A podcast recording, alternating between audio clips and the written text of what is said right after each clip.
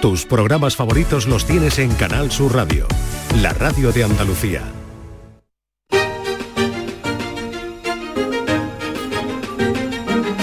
En Canal Sur Radio, Días de Andalucía, con Carmen Rodríguez Garzón. Continuamos en Días de Andalucía. No vamos a faltar ni un día esta Navidad. Todos eh, los fines de semana les vamos a acompañar en directo allá donde estén, en casa con sus preparativos, en el coche camino de visitar a sus familiares o en cualquier otro punto donde pasen estas fiestas que ya saben que Canal Sur Radio se escucha en todo el mundo, desde Buenos Aires hasta Sydney, desde Johannesburgo hasta Helsinki. Pensarán, pues sí que se está yendo lejos esta mujer a estas horas. Verán, es que vamos a hablar enseguida de viajes, de viajes en avión para ser más exactos y los protagonistas van a ser los más pequeños. Pienso que un sueño parecido no volverá más. Y me pintaba las manos y la cara de azul. Y de provisa el viento rápida me debo. Y me hizo volar en el cielo infinito.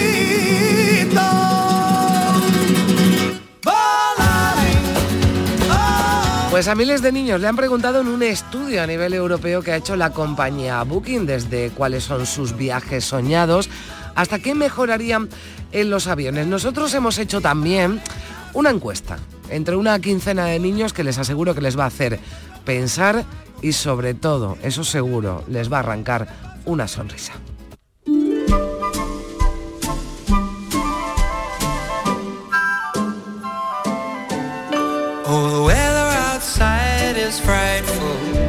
The fire is so delightful. And since we no place to go, let it snow, let it snow, let it snow. Los niños son los grandes protagonistas de la Navidad porque son y estarán de acuerdo conmigo los que aportan la ilusión, la alegría y la risa, pero no queremos olvidarnos de los mayores y concretamente de las personas con Alzheimer. Por, ellos, por ello vamos a poner hoy sobre la mesa dentro de nuestro menú navideño una serie de recomendaciones para que tanto los enfermos como sus familias puedan llevar lo mejor posible una situación que les saca de su rutina y ya verán lo importante que es para estas personas mantenerla.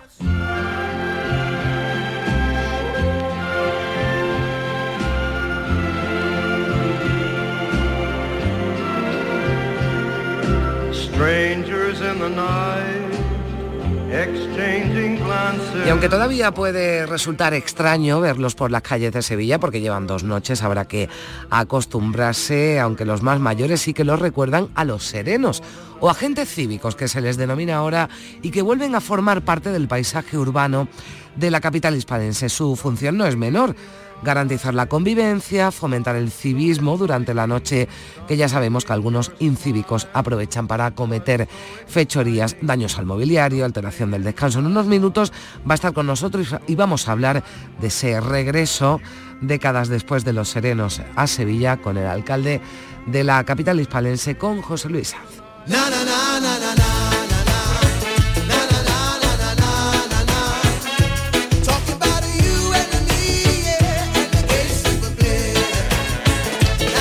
Y también nos va a acompañar hoy en el programa Belén Irisarri, es abogada sevillana del bufete Clifford Chains, que es el artífice, seguro que lo han escuchado esta semana, de que el Tribunal de Justicia de la Unión Europea les haya dado la razón a los impulsores de la Superliga.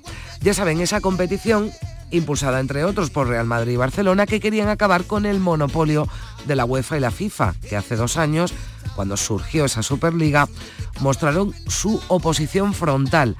Vetaron la celebración de este torneo, amenazaron con sanciones a otros clubes si participaban. De momento se oponen, se oponen a esa Superliga la mayoría de clubes españoles y de otros países, pero el Tribunal de Justicia de la Unión Europea ha fallado a favor de la Superliga.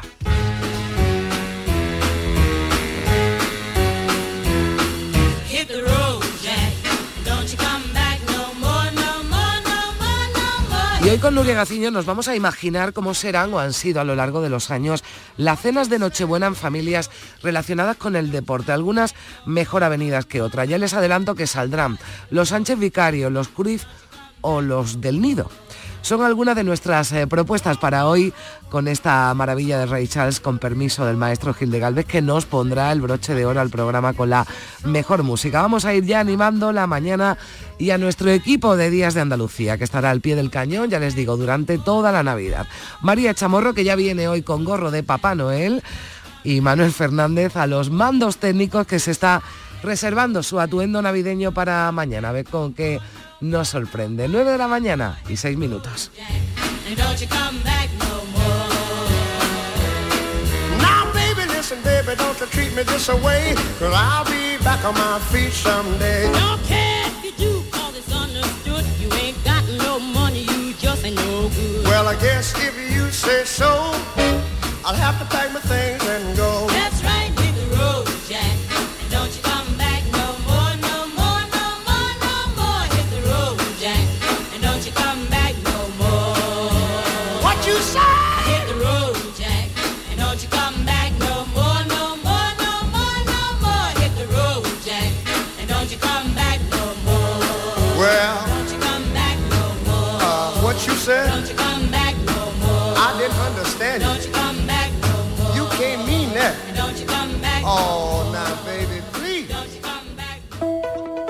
Días de Andalucía. Canal Sur Radio. Noticias. No se necesita mucho para mejorar la vida de otro. A veces basta una mirada para hacerle sentir que no está solo. Basta un gesto, un empujón, una oportunidad. A veces basta solo un segundo. Si en tan poco tiempo se puede conseguir tanto, piensa en todo lo que hemos logrado en 85 años. 11. 85 años son solo el principio.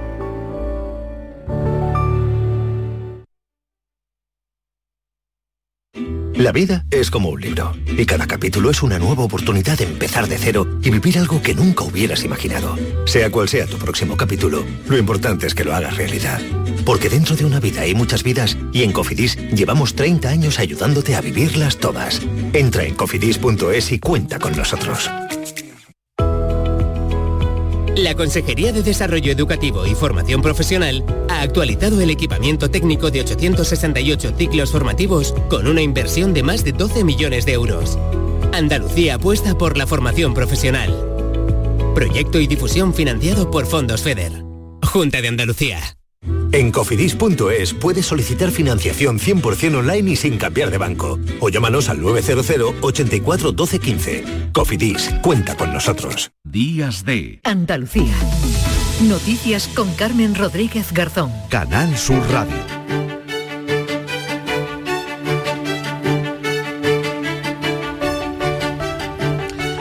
Laponia, París y Australia son los destinos favoritos de los niños andaluces para viajar en avión esta Navidad. Un estudio realizado por Booking a 5.000 niños europeos, entre los que hay 1.000 españoles y muchos de ellos andaluces, deja titulares a tener en cuenta. Es lo que reclaman los niños y niñas, que se les tenga en cuenta, que se les escuche. Nosotros enseguida vamos a entrar en el detalle de este estudio, pero hemos hecho nuestra propia encuesta.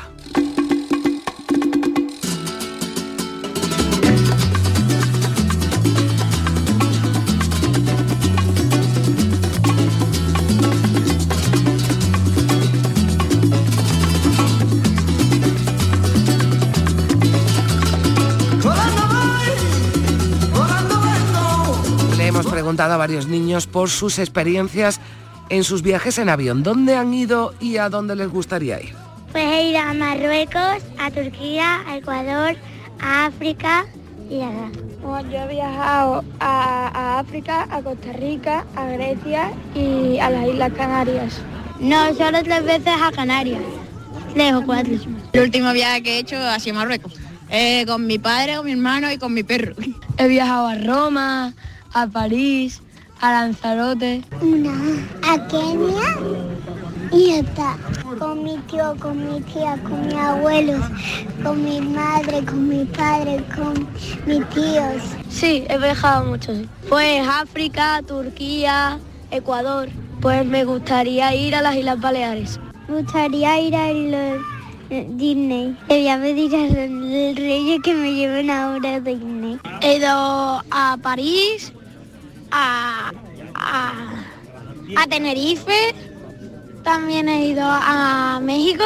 Me gustaría viajar en avión a Panamá. Solamente he viajado una vez a París. Me gustaría viajar a Australia, también a Estados Unidos y a China. A mí me gustaría ir a las Seychelles a- y a las Maldivas. Me gustaría ir a Australia. Sé que son muchas horas, que son más de, de 12, que hay que hacer también, que hay que, que hay que parar en otro sitio y coger otro avión. Me gustaría ir a Tanzania. Me gustaría ir a las Maldivas y a... Me gustaría ir a las Maldivas y al Caribe. Bueno, pues esto es lo que nos contaban. eh, además, cuando les preguntábamos qué es lo que más les ha gustado de viajar en avión. La comodidad. ¿Sí? Y ver las nubes. Que cuando estás en el aire y el despegue y el aterrizaje porque es, es muy chulo. Porque me parece que en avión llegas más rápido a los sitios, se está más chill y de vez en cuando puedes ir solo y no tienen que llevarte un adulto. Lo que en el, en el despegue me da cosquillas de la barriga. En el despegue parece que te vas a subir a una montaña en, en el carrito este con un cable y cuando bajas parece que vas surfeando por la montaña. Pues que desde el avión puedo ver todas las vistas y cómo se ve. Cuando va a aterrizar miro por la ventana. ¿Y qué es lo que no les gusta de viajar en avión? Pues lo que no me gustó del avión era que se me taponaran los oídos o los oídos. Y también que la- no me gustaba porque el, el señor que había delante se echaba mucho para atrás y me apretaba las piernas. Y se taponan los oídos. Lo paran siempre. Lo cachean, lo registran, le quitan la maleta, le... de todo. Hombre, a ver, a mí no me gusta que tengas que pagar por la comida, porque ya que pagas la entrada del avión, te podrían dar la comida gratis. Vale. Que vale mucho dinero y yo no, tienen que rebajar los viajes en avión. Que como es por la noche, eh, eh, la gente está en silencio y, y viene la camarera con esto y hay mucho silencio y, po- y pueden y podemos escuchar mm, lo que dice. Que, que la gente no se calle para que la gente pueda dormir. Y también nos han contado si han pasado miedo. Sí, una vez cuando iba a Costa Rica había una chica que no sé lo que pasó, pero se puso a llorar en medio del, del avión. Que había unos niños de la universidad que estaban diciendo que se iba a caer el avión y creía que era una broma. Y, y mi madre pensaba que yo tenía miedo. Sí, porque decían que, que se iba a caer el avión y eso. No, cuando hay turbulencia me mareo un poquito, que me ha agarrado a lo que tienes para A los los brazos y me he echado para atrás así y no he notado nada. Es porque la última vez que viajé en avión, el piloto que nos tocó cuando aterrizamos, yo no estaba mirando y el piloto no aterrizó poco a poco, sino aterrizó en seco y se escuchó en todo el avión retumbar. Bueno, a Juan, a Juanito hay algo que le molesta especialmente, fíjense. Es horroroso, horroroso. Vamos, más guarro no puede ser un baño. Bueno, sí, en los bares también. En los bares sí, pero más asqueroso. El de los aviones. Bueno, hablaba así de los baños y se pregunta a dónde van los excrementos a miles de metros de altura. Eh, es más horroroso el de los aviones po- porque cuando tú haces caca, eh, se va la caca por el váter y la echa. Pues además, pobre seguro que le cae hidra- que era encima de una persona o encima de la calle o yo que sé qué. Bueno, pues su teoría sobre qué ocurría con los excrementos en el avión. Les damos las gracias que han participado Blanca, Ignacio, Luis, Ana, Álvaro, los dos Antonios, Lucho, Santiago, Don María, Elena, Juan, Carlos y Alejandra. Han colaborado desinteresadamente en este cuestionario.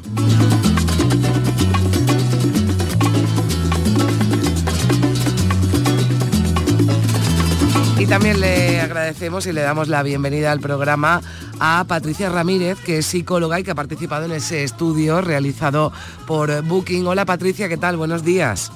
Hola, buenos días, Carmen. ¿Qué Bueno, tal? ¿Qué, te ha parecido lo que has escuchado? Mira, Mira, me ha encantado el niño que dice, porque me encanta que a esta edad ya tengan estos términos, que en el avión vas muy chill. Esto de ir muy chill me, me encanta, ¿no? Es decir, digo, es un lugar donde vas ahí como tranquilo, a gusto.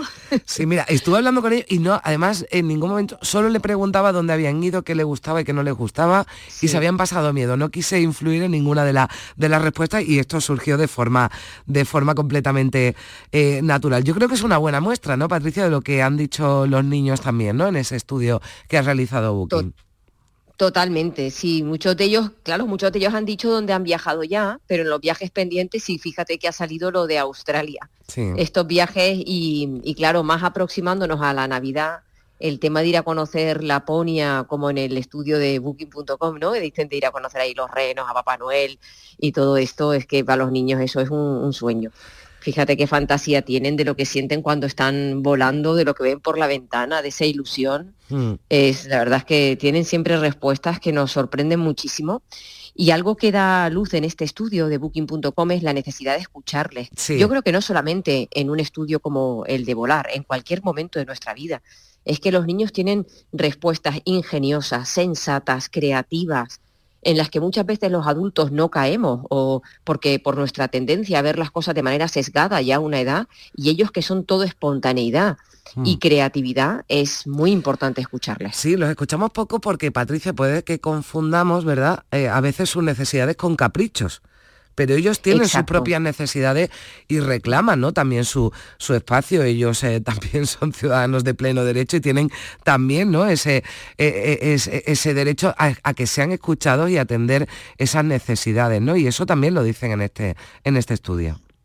Exacto, porque mira, igual que ha surgido esta corriente hace años de adults only, ¿no? El que solamente vayan adultos, eh, tú no escuchas a ningún niño decir queremos un avión solo para niños o queremos un, un espacio hotel solamente para niños. Ellos sí que dicen en este estudio de booking.com que estaría genial que en el avión hubiera un lugar eh, más eh, recreado para ellos, donde hubiese un espacio igual más divertido, decorado, como los hospitales que hay para los niños, donde se permitiese igual levantar la voz eh, o poder levantarse sin molestar a nadie, porque esa sensación de me estoy levantando y molestar a los demás es incómoda para los niños, pero también es incómoda para los, para los propios padres que a veces están pensando que sus hijos molestan, que no den mal, que fíjate, que van a pensar los demás, siempre con ese miedo a que, a que sean un incordio para otras personas, ¿no? Ellos no quieren un espacio solo para ellos, pero sí que se les adecue de alguna Claro. forma el, el- volar y que sea más cómodo. Sí, porque creemos que en un vuelo, bueno, además cuando escuchamos a estos niños que quieren ir a Tanzania, a las Islas Maldivas o a Australia, ¿no? Pues son viajes de, de muchísimas horas. Claro, eh, parece que lo solucionamos con ponerle una película y ya está, ¿no? Pero no, no, no es cuestión de eso, pero claro, en un vuelo de muchas horas, yo lo digo por si hay alguien a lo mejor que estas navidades vaya a ir con los niños. ¿Qué hacemos con un niño que se aburre, Patricia? Fíjate, bueno, lo primero yo creo que date, cuenta que cuando les han preguntado a ustedes, igual que en booking.com, qué es lo más molesto, dicen lo del dolor de oídos. Entonces sí que es importante que dependiendo de la edad, preguntemos con el pediatra, pues a ver si pueden masticar chicles o si no pueden masticar para que esa sensación física sea más cómoda. Y luego tenemos que tratar de entretenerlos. Los niños tienen que estar entretenidos y sobre todo hablarles antes de cómo van a ser para que no tengan falsas expectativas, ¿no? Que nos va a recibir y, queda bien contarlo de una manera un poco fantasiosa, como son ellos, que nos van a recibir el comandante, el tripulante, que vamos a entrar al avión, que vamos a sentarnos de forma cómoda, cómo va a ser la experiencia de vuelo, que vamos a alzarnos por encima de las nubes y luego llevar en el avión pues no solamente esa tablet con una película, sino entretenimientos manuales, que eso invita a, a tareas casi de meditación, ¿no? El ponernos a dibujar, rellenar, a hacer alguna sopa de letras, algún juego de cartas, algo que también jueguen con nosotros, porque a los niños les gusta llamar la atención de sus padres y que les prestemos una atención de calidad. Entonces, durante el vuelo podemos hacer muchas cosas dependiendo esa mochila que antes llevábamos los padres, que ahora se ha sustituido solamente por un móvil, Hmm. que ibas con tu mochila con, con colores, con libretas, con libros recortables, con pegatinas, pues cositas para que ellos puedan estar entretenidos.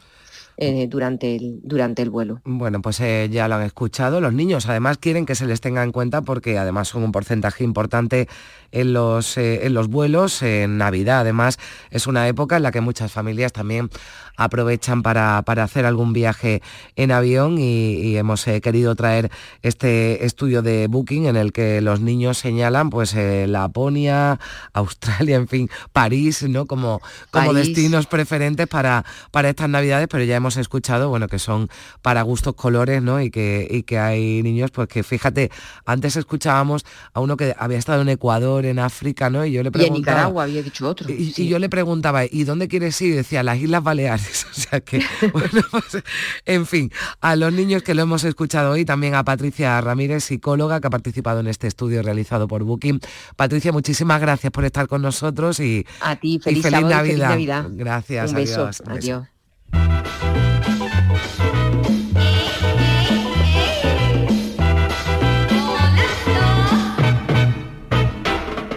Estoy en el aeropuerto esperando la salida del avión que nos llevará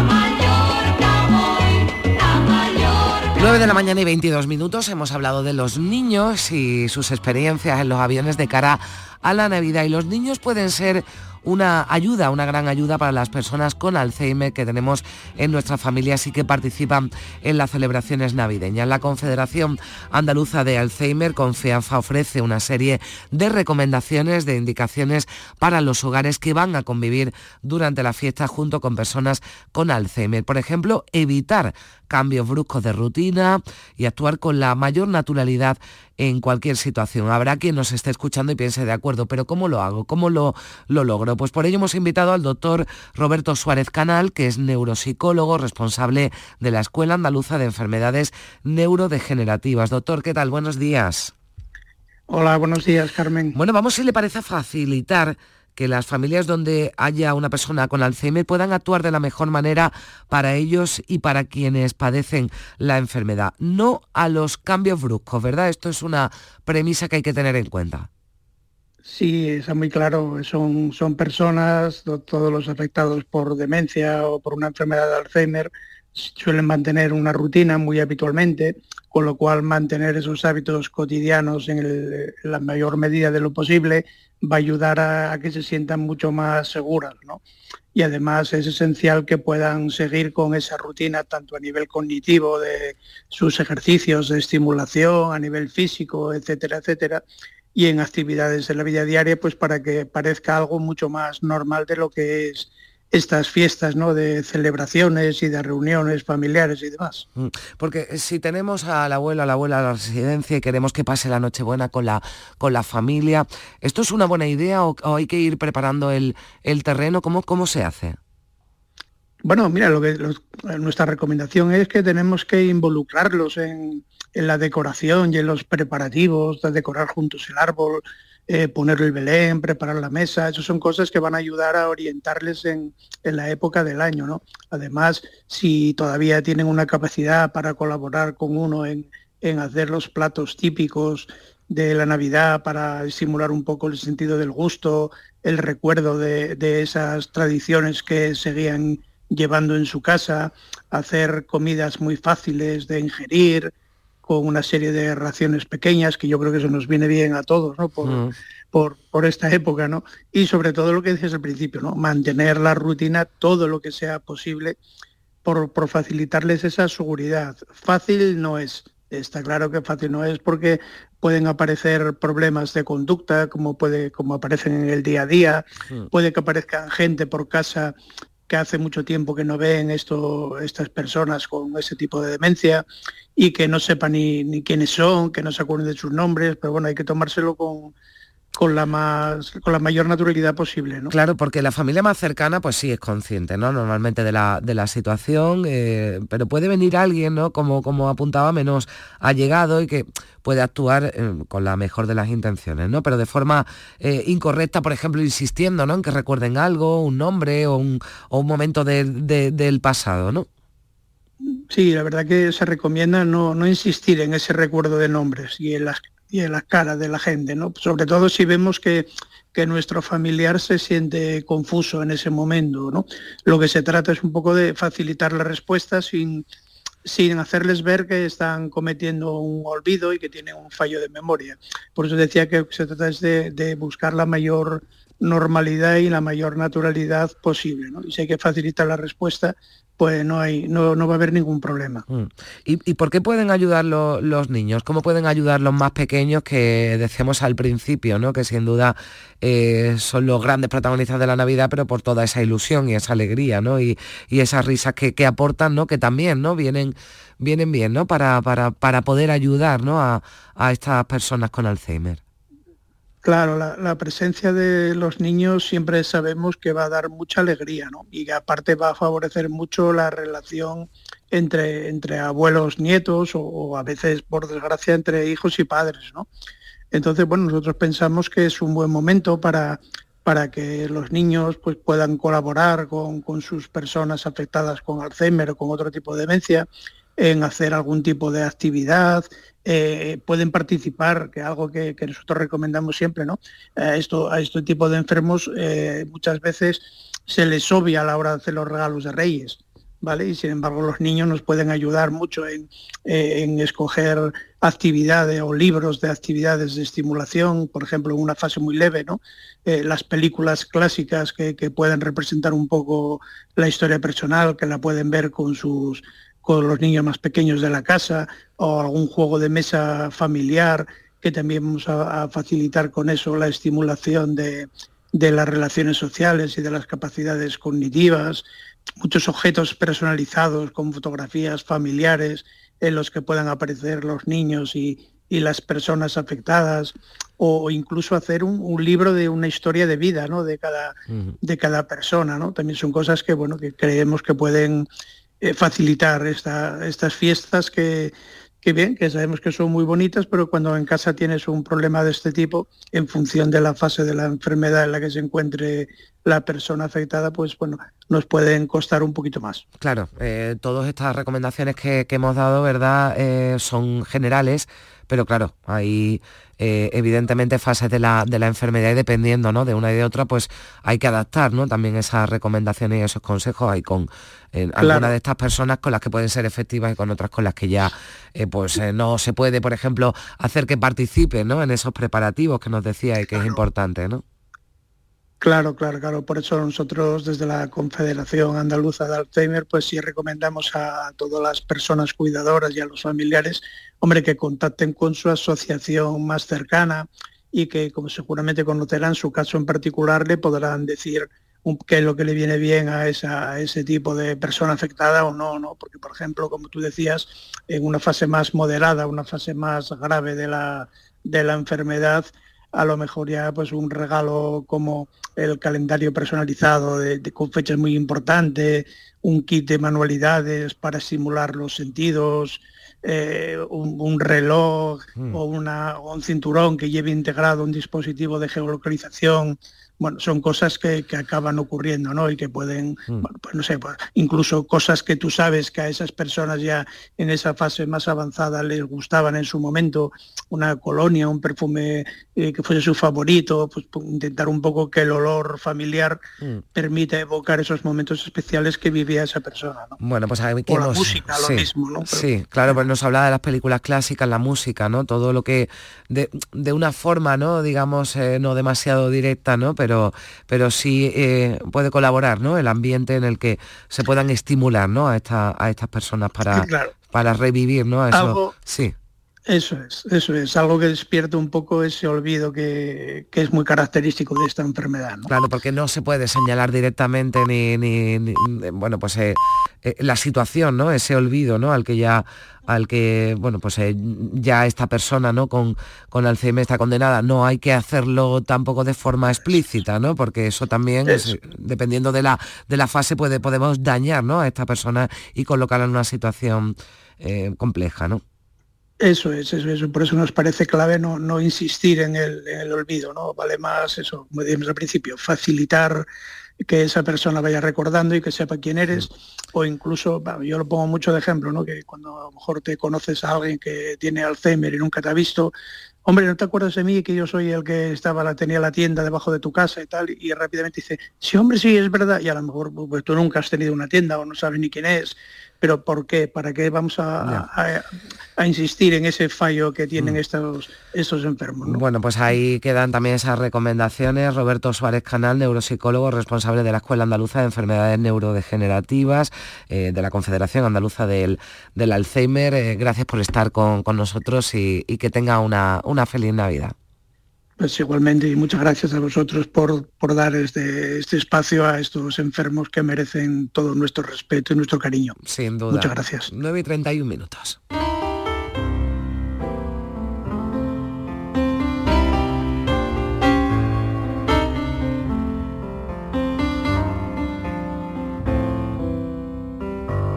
Bells will be ringing the glad, glad news.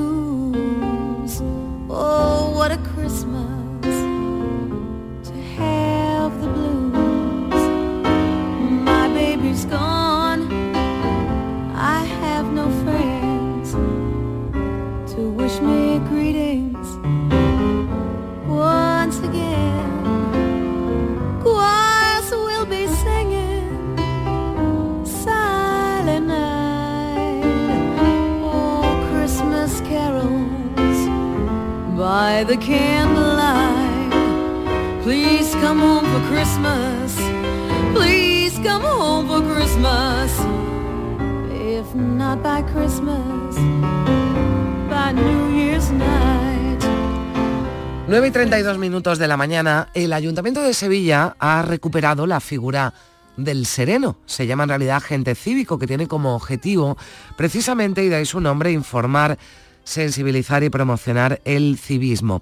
El objetivo, por tanto, fomentar la buena convivencia entre la ciudadanía y el buen uso de los bienes públicos y privados. Llevan ya dos noches, la del jueves al viernes y esta pasada, y queremos saber cómo está funcionando esta novedosa iniciativa, aunque no es nueva porque durante muchos años, los más mayores lo recordarán, los serenos formaron parte del paisaje urbano, aunque dejaron de existir, y son muchos los que no lo hemos conocido, en la década de los 70 del siglo eh, pasado. José Luis Sanz, alcalde de Sevilla, ¿qué tal? Muy buenos días. Muy buenos días, encantado de estar con ustedes. Gracias por atendernos. No hace mucho, no hace mucho que se han recogido, ¿verdad? Estos serenos o agentes cívicos después de su trabajo durante toda la noche. Dos noches llevan ya, alcalde. ¿Cómo, cómo está yendo? ¿Qué puede contarnos? Sí, efectivamente, tienen un horario de 23 horas hasta las 6 de la mañana, con lo cual hace poco que han terminado. Y bueno, la experiencia parece que está, está eh, va muy bien, ¿no? Esto era una demanda, una reclamación de los vecinos y de los comerciantes, sobre todo, de, no solo del casco histórico, donde se, ha puesto en marcha, sino de muchas zonas de Sevilla. Y bueno, la, la reacción parece que está siendo buena. Eh, el reporter que hacen eh, diariamente es bueno y bueno, esto es un proyecto piloto que tiene una duración de nueve meses y está centrado solo en el casco histórico de la ciudad, pero evidentemente si va todo bien, como parece que irá, se ampliará en meses y se ampliará a muchas más zonas de Sevilla. O sea, van a, van a probar, ¿no? Digamos, durante estos nueve meses, eh, van a ver cómo funciona, pero la intención, alcalde, es ampliar el número de agentes cívicos, digamos así, el número de, de trabajadores y en barrios, ¿no? De Sevilla donde, donde pueden Sí, actuar.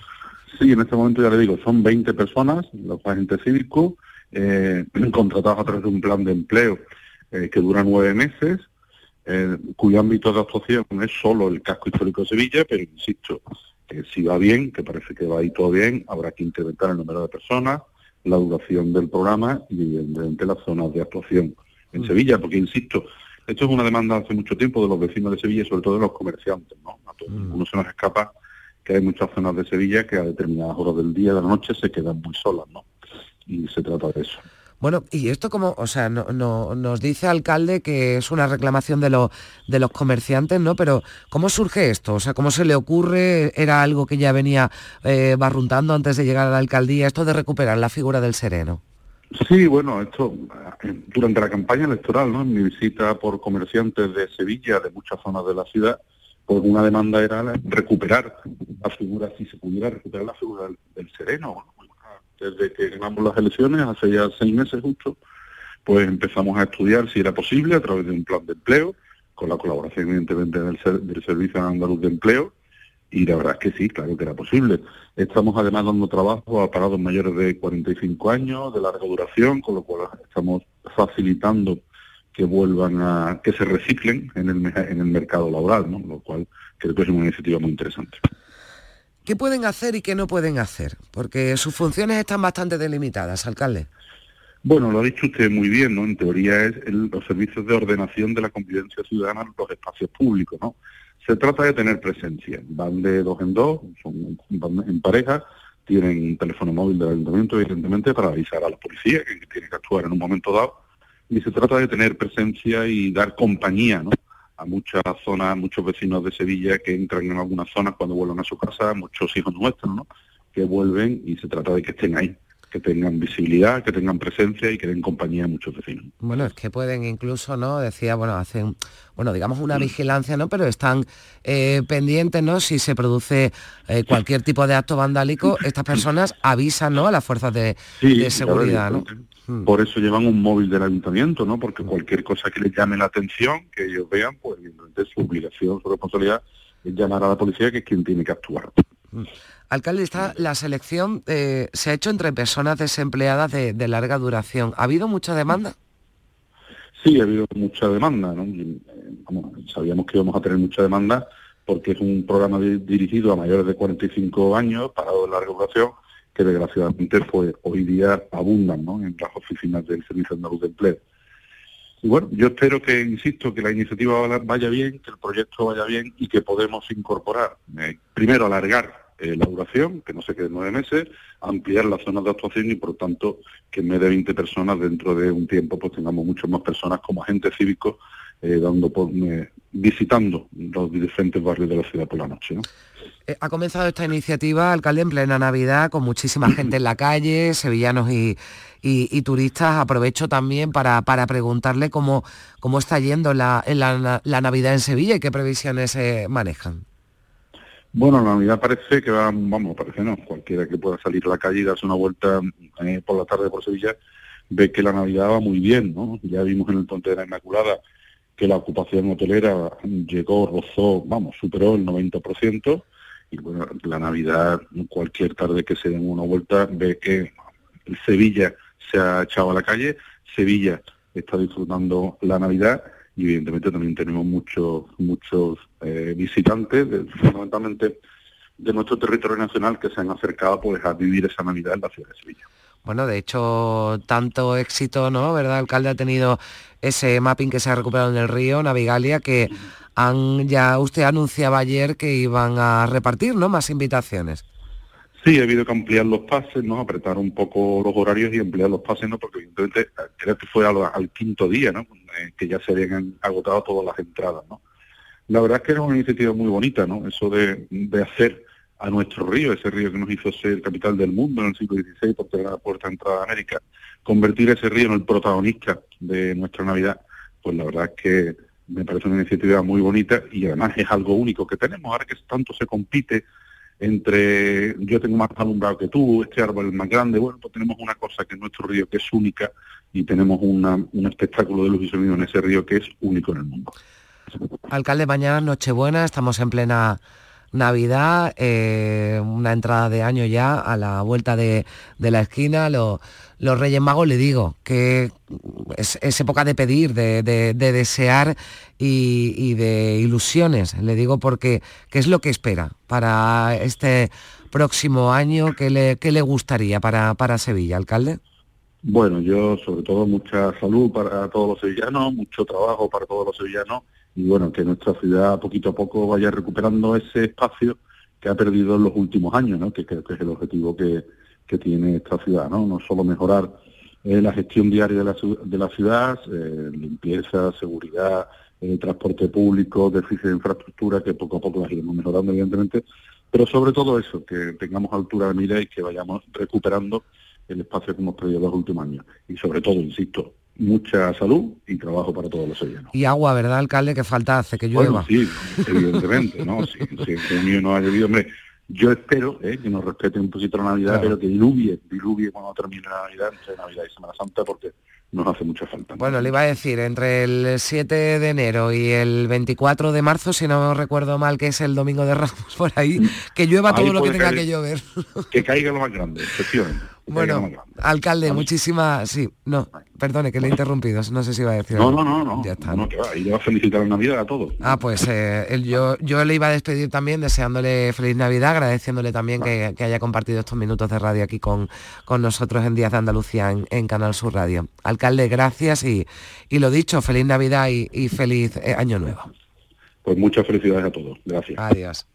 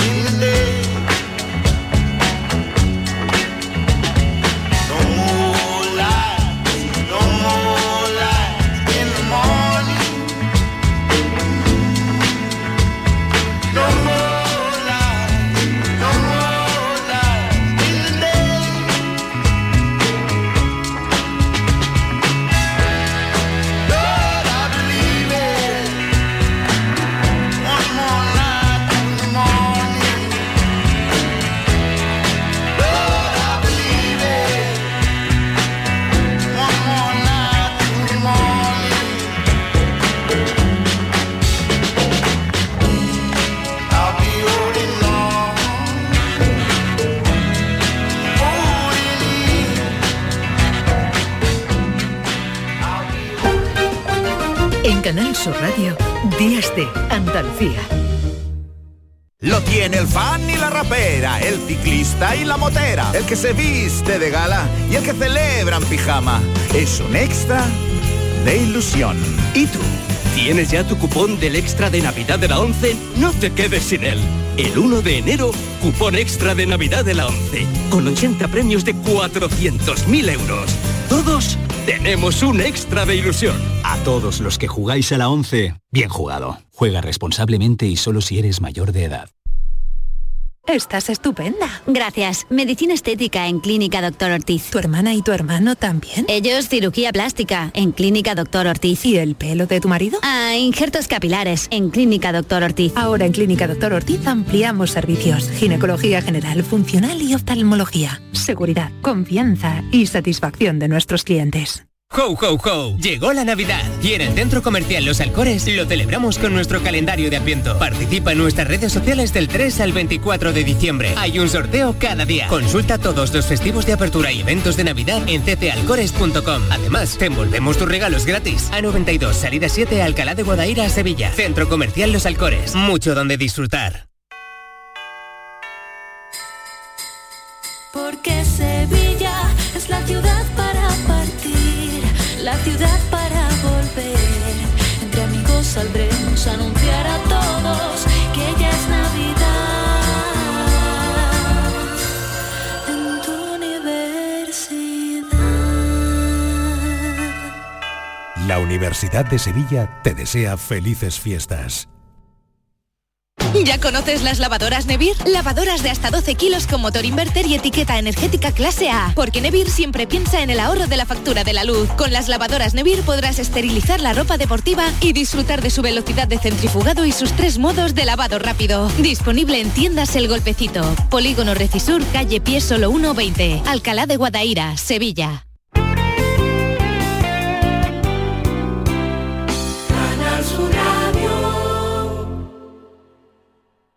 El Ayuntamiento de Úbeda ha adecuado un itinerario dedicado al insigne escritor ubetense Antonio Muñoz Molina, bajo el nombre de Úbeda Mágina, el paisaje en la memoria. Operación 6.3, adecuación de recorridos históricos. Estrategia de desarrollo urbano sostenible e integrado Úbeda Baeza 2020, cofinanciado al 80% por el Fondo Europeo de Desarrollo Regional, Unión Europea. Una manera de hacer Europa.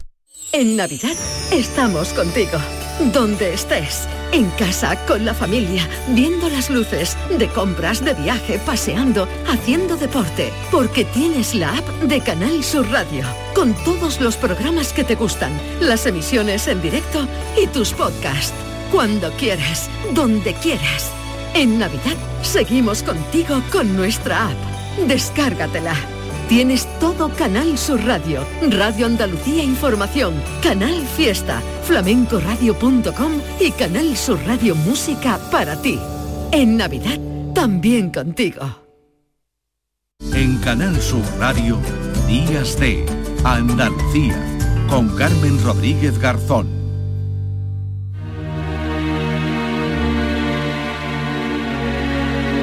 Cristina en la red.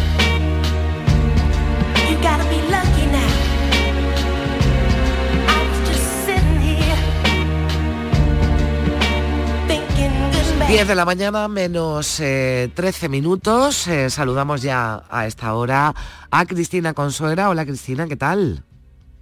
Buenos días, Carmen, Buenos ¿qué tal? días. ¿Cómo estás? Pues bien, aquí en la previa ya de la Nochebuena y bueno, pues eh, metidas que estamos en ambiente navideño, no puede ser de, de otra forma, aunque, bueno, iba a decir no va a ser eso lo que nos ocupa, depende, seguro que también puede, Bueno, podemos depende. meter también la Navidad, ¿no? Por aquí, seguro que, que sí. Háblanos de nuestra invitada de hoy, Cristina. Sí, vamos a conversar con la filósofa y poeta Zara Alonso y, mira, estos días, ¿no? Em, em, pues, que es lo típico que te despides de los compañeros hasta el próximo año o deseas unas felices fiestas, que yo soy muy de, esos rituales y pensaba que la, la Navidad tiene mucho de ceremonia, ¿no? De ceremonia de encontrarse con el otro. Al fin y al cabo, eh, las fiestas están para eso, ¿no? Para, para recuperar eh, cierto, eh, cierta cadencia más lenta, cierta capacidad para esperar. Y bueno, en cierto modo también sobre todo esto habla Gozo, que es el ensayo que ella publica en Ciruela, que como ella bien sabe, llevo casi todo el año diciendo que es el libro del año para mí, eh, aunque hay que leerlo todo, eh, pero es sí que es el libro o el ensayo que este tiempo necesitaba para que pensemos sobre cómo queremos estar en la vida y sobre todo este tema sobre la espera, la calma, el territorio, el turismo, vamos a hablar con ella. Azara Alonso, ¿qué tal? Buenos días. Hola, buenos días, encantada, muchas gracias. Bueno, qué bonita palabra para titular un libro, ¿eh? porque aunque precisamente, precisamente reflexiona sobre lo, lo poco ¿no? que, que gozamos, porque prácticamente, eh, Azaras, reducimos ese gozar a estar de vacaciones, a alejarnos de la, de la rutina. Y a mí me gusta que hablas de las pequeñas rebeldías, ¿no? De la pausa, de la pereza. Casi que nos da Mm. vergüenza decir que hemos pasado un día sin hacer nada, ¿no? Eh, bueno, sin hacer nada o mucho, porque descansar es hacer, hacer mucho. Tú reivindicas, ¿verdad? Esas pequeñas rebeldías. Mm, Sí, desde el libro yo quería reivindicar un poco una, pequeña gran rebeldía que es quizá no hacer nada mm, o más bien hacer algo que sea significativo para cada persona, ¿no? Quiero, mm, por ejemplo, hablar de la lectura, eh, que es una cosa que me parece que está muy presente en el libro por la intertextualidad, porque hay referencia a otros autores, etcétera. Y desde ahí, mm, por ejemplo, como, como autora, yo pues siempre me he sentido un poco culpable por leer, porque es una actividad que parece que, que no sirve para nada en este mundo en el que vivimos. Desde luego, la utilidad de ese tipo de cosas para mí es mucho más valiosa y es un no hacer nada particular, ¿no? Para alguien no hacer nada puede ser, yo qué sé, jugar a la petanca. a partir de a partir de bueno esa experiencia de la lectura eh, con otros y de otros no que propone en gozo eh, como bien acaba de decir Azara el- la espera es eh, bueno para mí es uno de esa invitación a la espera y al pensar desde el sosiego no es uno de los grandes eh, aciertos temas capitales de, de este libro que como decía Carmen es especialmente bello en el, en el título, ¿no? Ese pensamiento que se construye desde el aprendizaje y la geografía de la espera, ¿no? La vida que surge de la esperanza. Y voy a leer un fragmento. Eh, dice, me despertaba siempre más tarde de lo que pretendía la noche anterior. Abría las ventanas y salía a la terraza, primero a la del este, conectada con la habitación, donde buscaba el tacto de la ropa limpia y secada al aire, después a la principal, que me llevaba al frente ajetreado de la capital y donde veía el supermercado con vida desde mucho antes de que yo iniciara el día. Preparaba un té y disponía higos, pan y queso sobre la mesa, al tiempo que intentaba decidirme por la silla en la que me sentaría, vistas al faro o a la intimidad de la casa un poco desangelada, macro o micro. Añadía azúcar y encendía el teléfono móvil para responder a los mensajes que llegaban, todos desde otro país. Era como si no me dejaran estar en la isla por completo. Azahara, la espera es el gran tema pendiente de los seres que habitamos ahora el mundo para volver a ser seres humanos? Es una respuesta eh, arriesgada, ¿no? Y muy grande para una pregunta precisa y, que yo también me planteo. Sabes, Cristina, que, que yo siempre veo el libro como una novela y que es el punto ahí donde nos encontramos y desencontramos en torno al libro. Y digo que es una novela porque eh, la intención era que nos podamos poner en la posición de un personaje, ¿no? de una narradora, y a partir de ahí problematizar el mundo con esas cuestiones. Pero en un ensayo siempre se, se aportan respuestas, respuestas que a mí me resultan a veces muy contundentes, muy dogmáticas, porque la realidad es mucho más compleja, sobre todo con la falta de perspectiva que tenemos eh, en el presente. Hacemos lo que podemos. Entonces, sí que hay una intuición y quería dejarla plasmada acerca de, de la importancia de la espera o de ese tiempo suspendido por el que intentamos pasar de puntillas lo más rápido posible sin, sin detenernos a pues, a observar o a estar. Y mm, diría que puede que sea uno de, de esos posibles caminos para, para una especie de reencuentro con lo humano, con, con la temporalidad humana, ¿no? No la impuesta por un sistema que, que es el capitalista, que no es económico solo, es un sistema ideológico de paradigma temporal, de paradigma espacial. Entonces, en ese pequeño aspecto, diría que, que, por supuesto, ahí hay una reconquista posible, que es otra forma de habitar el tiempo pues más eh, calmada, más significativa y, y desde, desde una presencia completa. Pero no sé si eso sería, por supuesto, la única cuestión que nos llevase a volver a, una esencia que supongo que muta y tiene sentido que mute, pero por lo menos que no nos trastoque tanto.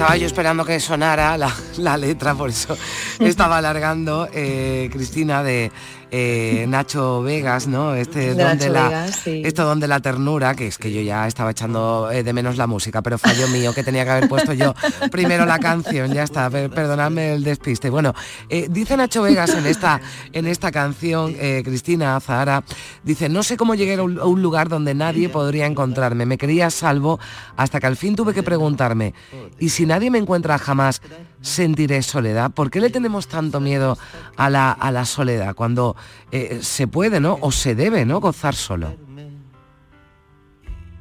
A Zahara. Pues es un temazo, pero eh, eso excede, como siempre digo, eh, la capacidad que tengo de, de dar una respuesta. O sea, obviamente pienso como hija de mi tiempo en, en estos temas, pero tengo básicamente intuiciones, eh, y- intuiciones que crecen y se enriquecen con las conversaciones como esta, ¿no? Y bueno, por aventurarme, yo diría que hay una aceleración, que estamos sometidos a una aceleración que es parte de lo que somos hoy, queramos o no, y que para sustraernos a esa aceleración pues tenemos que tomar distancia y aún así cuesta, ¿no? Porque, por ejemplo, la, la conexión y la disponibilidad, gracias o por culpa de la tecnología, hace que, por una parte, no nos sintamos tan solas, pero por otra parte, estemos eh, eh, laboralizando la vida, ¿no? Y entonces diría que el miedo es un poco ese miedo a- al vacío, porque es una época, creo, bastante barroca la que vivimos, en el sentido de horror al vacío, mm, lleno, lleno entonces de tiempo de experiencias, de gente, aunque no profundicemos en nada, aunque no repitamos, pues da esa sensación de estar aprovechando la vida o, el tiempo. Y en cambio cualquier eh, aislamiento, del tipo que sea pues social, una temporada, ¿no? que no todo el mundo quiere estar constantemente quedando, o un aislamiento de tiempo y decir, pues me tomo dos semanas para tomármelas de otra forma, aunque tenga que seguir trabajando, etcétera, creo que eso da un poco de, de sensación de abismo, pero es como digo una intuición. Cristina. En ese miedo al abismo que acaba de mencionar eh, Azahara, eh, efectivamente, no todo, es- o sea, la vida tenemos que convertirla en un acontecimiento, casi a diario, ¿no? Incluso casi hacer una tortilla de patatas en tu cocina tiene que convertirse en un evento susceptible de ser trasladado a Instagram, ¿no? Como yo siempre digo, ¿qué necesidad tenemos de conocer ese tipo de, de- de- de actos cotidianos? Pero en la fotografía la relación que establecemos eh, con los objetos en lo cotidiano, la relación que establecemos con los lugares que visitamos, con las ciudades en las que crecemos ¿no? y vivimos, todo se convierte en un acontecimiento. Por lo tanto, todo se, eh, nos vinculamos de una manera muy superficial, no se profundiza en nada. Parece que no, no queremos conocer esos lugares, esos objetos, la memoria. Y en todo esto está el afecto, el apego que establecemos al final con las personas, con los lugares, con los objetos, ¿no?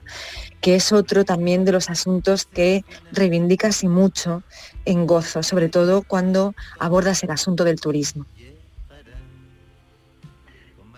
Pues por una parte, eh, sí, o sea, totalmente estoy en eso, como, como sabes y, como has leído también, y, te agradezco, aprovecho para agradecerte todo el respaldo, todo el apoyo al libro y todas las buenas palabras que siempre tienes, porque a veces pienso que no son ni, merecidas, ¿no?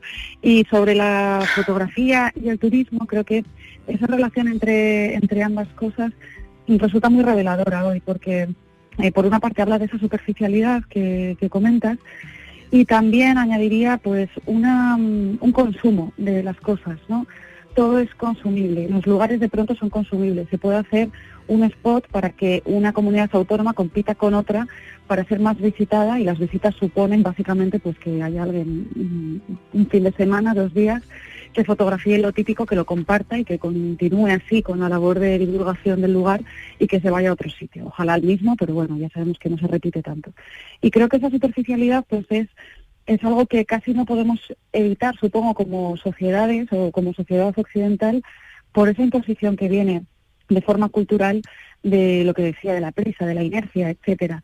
Si tenemos esa aceleración tan continuada, pues por una parte queremos eh, sin querer, ¿no? Nos hemos convertido en eso vivir aceleradamente para aprovechar todo al máximo. Pero por otra parte, la sensación de- del tiempo y de las cosas escurriéndose entre los dedos hace que queramos apresarlas. Y creo que la fotografía es una de, de esas herramientas que nos puede llegar a dar más o menos la sensación de guardar ese momento presente que se escapa. Claro que es un poco tramposo porque finalmente no estamos ni aquí ni allí, ¿no? ni en este presente ni en el futuro de las fotos, eh, cuando las volvemos a ver, que a veces ni siquiera, y porque además es una labor bastante bueno, eh, parece, parece un retrecano, una labor laboriosa.